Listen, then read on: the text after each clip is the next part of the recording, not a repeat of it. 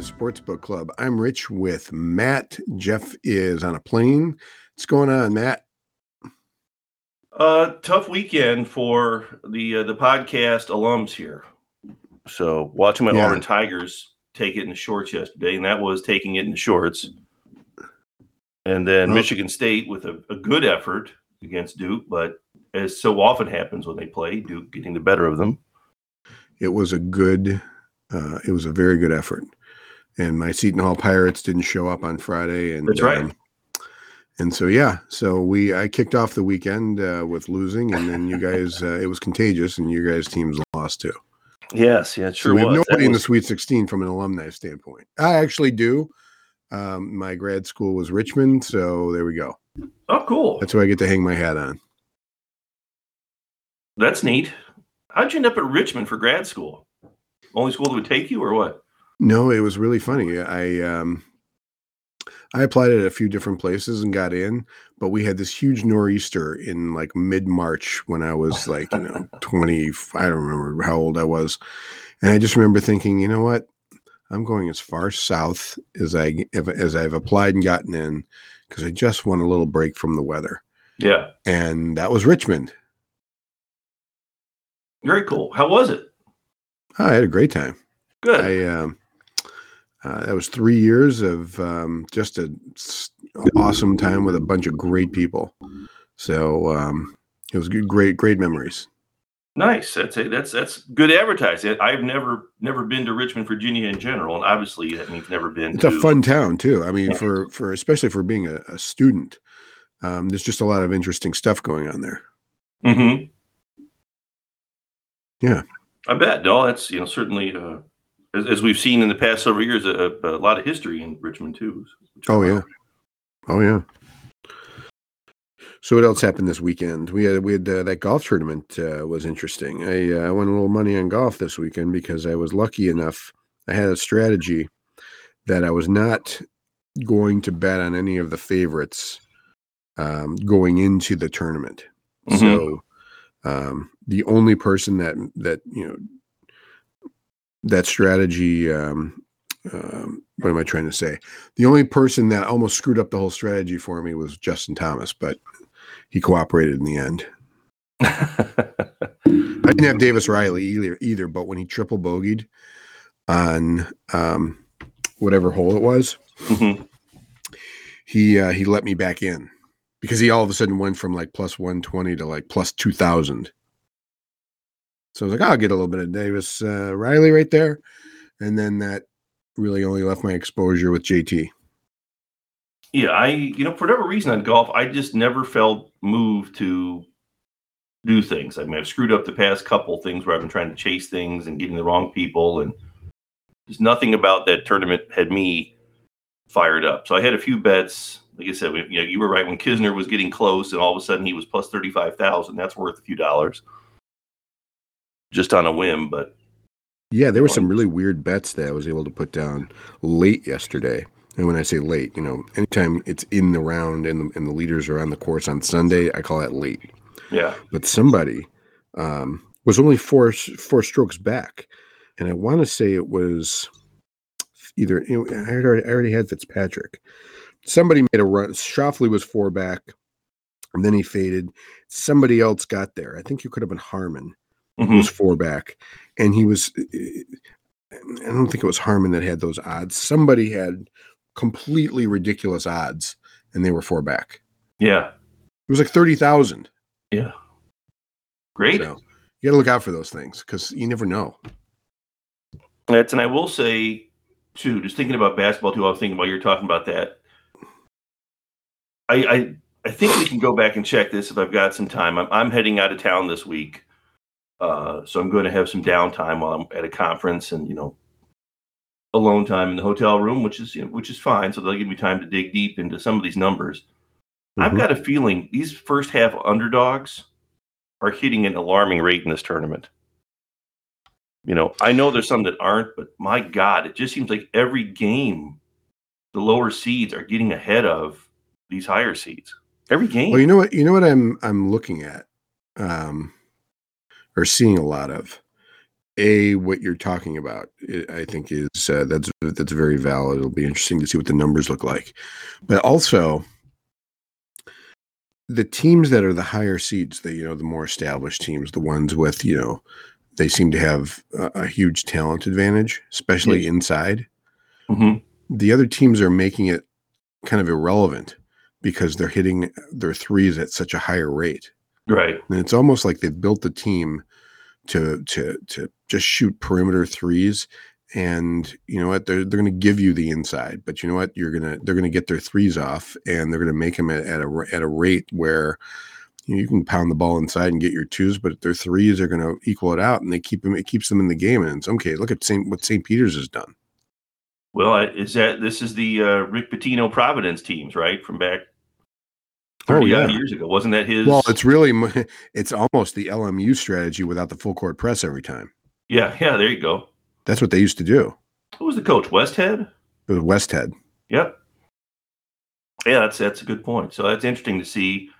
I mean, that philosophy still works, and you're right. If you've got people that can shoot, who's the kid from St. Peter's, Edert? Oh, I don't know. He's yeah. great. Yeah, he looks right. like my nephew.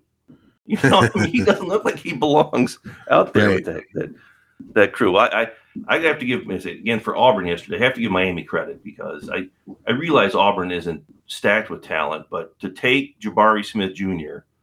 and to make him completely irrelevant in that game was impressive, and he was completely irrelevant. Yeah. That was that that would kind of bum me out. I think if he shows up at all, we probably compete in that game.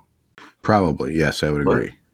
Other than that, that was I love watching. This has been a neat tournament. Like a lot of my parlays have been blown up by watching some of these that's upsets come in, but it's it's great television. It's fun to watch. Yeah. Wisconsin killed my parlay yesterday, which is What okay because? Auburn would have killed it too. Yeah, 43 points. Mm-hmm. 49. Well, that's I had, you know, there are certain things like on I think it was Friday's podcast parlay, you know, for anyone that was listening and put it in, they can, you know, say, Well, you lost that parlay. I had a net positive cash out option that was good enough positive to take it if you were so interested. And the fact that I didn't or anyone else didn't, that's on me. Uh that's the gambling part of it. You know, I gambled and lost on that case. Mhm. Probably should have taken it, but it, the, so I'm counting that as a win. That's the other thing too. Is you're betting this when you get cash out options. I I think they work well. My sister in law put a bet in that they told her. I think it might have been the podcast parlay, and they'd offered her something like a, a 58% return on her bet. And she's like, "What do you think?" I'm like, "I think you take it and run." She's like, oh, "I'm yeah. not taking 58% return. yeah I, I mean i had my my return was something like 15% which is which was enough i mean again 15% return on a bet is you take it in the market all day i Oh, just yeah. gambled and didn't uh, in her case it was 58% for the bet i gave her she didn't take it and of course it loses. She's like i should have taken it i'm like uh, yeah. Hell yeah you take it. So See, there's an example of, of what not to do. yeah i just don't yeah if i if i've got a $10 bet and they're going to offer me you know and i can win 25 but they'll offer me 15.2 to walk away i'm taking it. You know especially i mean because it wasn't like she had one game left she had three. Yeah. and, and in this tournament three games may as well be you know who the hell knows what could happen in any of those games right. That- that's and that's the other part of it too to look at it's not like you know if your three games left are auburn miami and uh, wisconsin who was that texas christian who they play no i was arizona State. Wisconsin played uh, Iowa State. there you go iowa state yeah a, a, a team that was 2 and 22 last year on a cinderella run this year Yeah. Yeah. Which is a great story also by the way i love it Big Ten took it right in the chin yesterday. Purdue's the only survivor. well we have matt painter to carry the, the big ten Ohio banner. State out, Michigan State out, michigan Wisconsin out, michigan's in Michigan still in, Purdue still in. it's so fun. I I do think you know, and we'll have to get into the picks, but a bit. But I heard someone talking this weekend, and their point I thought was pretty good about Michigan for an 11 seed, a 17 and 14 11 seed coming into the tournament, had the luckiest draw they could have possibly had. Mm-hmm. you know, which is no play in game, which is amazing for a 17 and 14 team. Their first game was against what Colorado State. And no offense to Colorado Yeah. State, but that's not the best conference in the world. And No, uh, you know, a good matchup for Michigan. Really, I mean, for God's sake, Hunter Dickinson was probably seven inches taller than anybody on Colorado State's roster. Just, in, I mean, just broke well for him. Good for them. So we've got four hockey games today. It's not there's they're not parlay worthy. If you want to really bet on a hockey game, take the Edmonton Oilers plus 180 against Colorado. Okay, really? It's the only one I, I see any value in right now. So it's a big. There's no college basketball, so it's all up to the NBA, and that means it's Matt time. uh oh. That'd help you people. Let's see what I've got. Um, I ran a quick one. Uh, Detroit minus the seven. So I'm giving you a spread pick there. oh, Throwing in Charlotte, throwing in the Cavs, and then bringing it home with uh, Boston money line on the end. That gives you a chance to see how those other games are playing out, and if they look good, which I think they are going to look good, then that gives you a chance to maybe take Oklahoma City uh, as a hedge a little bit later too nice. because that is a huge spread. And again, this still ties into our, you know, betting on under double digit underdog favorites, which I don't believe is hit yet. So I, I also before everyone bets the mortgage, not hit. double- yeah, double digit underdogs. Please, maybe want to check this data. I wish Jeff was on the call so we could. Uh, Yeah, we're gonna have to dig into that more. yeah, I just so just I, I like the idea of what he's saying. I just want to be careful before I begin. Uh, you know, Totally agree. But you know pawn the iMac to uh to bet on that. The uh, the only reason I'm taking Portland Detroit in that spread, Portland got hammered yesterday uh, at Indiana. There, so they have a, a you know no rest going back on road to Detroit that does have rest, and Portland is just getting hammered constantly. And not that Detroit's a great team, but they really do compete and show up. And I just think at home, I think they're going to to have a decent performance, and Portland's not good right now. So that's why I'm taking that that minus seven. I know that's I hate betting on Detroit because you just don't know what you're going to get. But Cade Right. Cunningham has played really, really well hmm uh, the past six weeks or so. They're looking like a functional NBA team again, and again, Portland is terrible. New Orleans is not going into Charlotte and winning.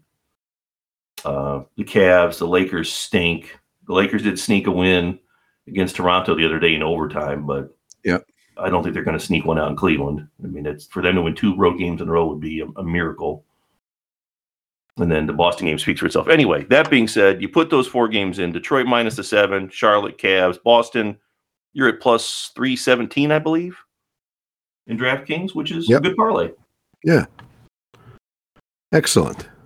And I'd be half Wow. tempted to take Boston minus the 13 and a half, but I believe they played yesterday too. So, I'm not sure if they did or not. I didn't look. yeah, I think they did. And I think they hammered somebody. Might have been like Houston, something like that. Yeah, during during tournament time, the NBA disappears. Yeah, right. The Miami Philadelphia game just is interesting only because the Sixers blew a big lead to the Raptors yesterday, hmm and Embiid was six for 20 and was apparently had back tightness. If Embiid doesn't play in that game tonight, and there's a chance he won't, I'd have to think that uh, Miami would be an outstanding pick, and they might be an outstanding pick as it is, but mm-hmm. just keep an eye on that for your DraftKings has an SGP boost on the on uh, Jazz Nets tonight, so Okay, I'm in. Well, twenty then, five I'll- percent boost. Well, that is going up on the uh, the social media pages. Then I will have a same game parlay for Jazz Nets, Excellent. and there's some good talent on those teams. So I mean, that'll be a fun Yeah. one. Yeah, yeah. Uh, the other thing, just one other fun, you know, since the NBA is a light spread and things to think about. Boston is nine and three on the over under uh, with no rest, which is fascinating to me. Hmm. So when That's they're definitely they're playing a team, they can definitely put some points up on in Oklahoma City. And So they points go over nine. They're, so they're nine and three going over. Yes. Got it. And yeah, over under is two sixteen. I know Boston plays elite defense, but hmm you You know, if you told me that score was going to be, you know, 120, 102, I could see that, and that's a win. Excellent. Winners. We want winners. Winner, winner. Yeah, right. but other than that, it's nice. It was. I, I love. Um, you know, I love the tournament. Also means spring is here. Means I was out walking, enjoying some sunshine. Great. Mhm. I played a little golf this weekend. Yep. So yeah. We're gonna Excellent, start. dude. We're probably gonna have to start putting it when you. If you know you're gonna golf, we're gonna start putting some odds on you. Yeah. We're gonna. I We're don't know if have the books are are uh, are playing that, but yeah. Why not? We'll certainly have some side podcast action on Rich's Rich's golf round. My over under. How many birdies? How many, how many doubles? Excellent. All right. Well, light schedule, but uh, let's see what we can uh, scrape up tonight, and then we'll uh, we'll meet tomorrow and see how we did. Sounds great. All right. Have a good day. You too, Rich. Talk to you later. All right. See you.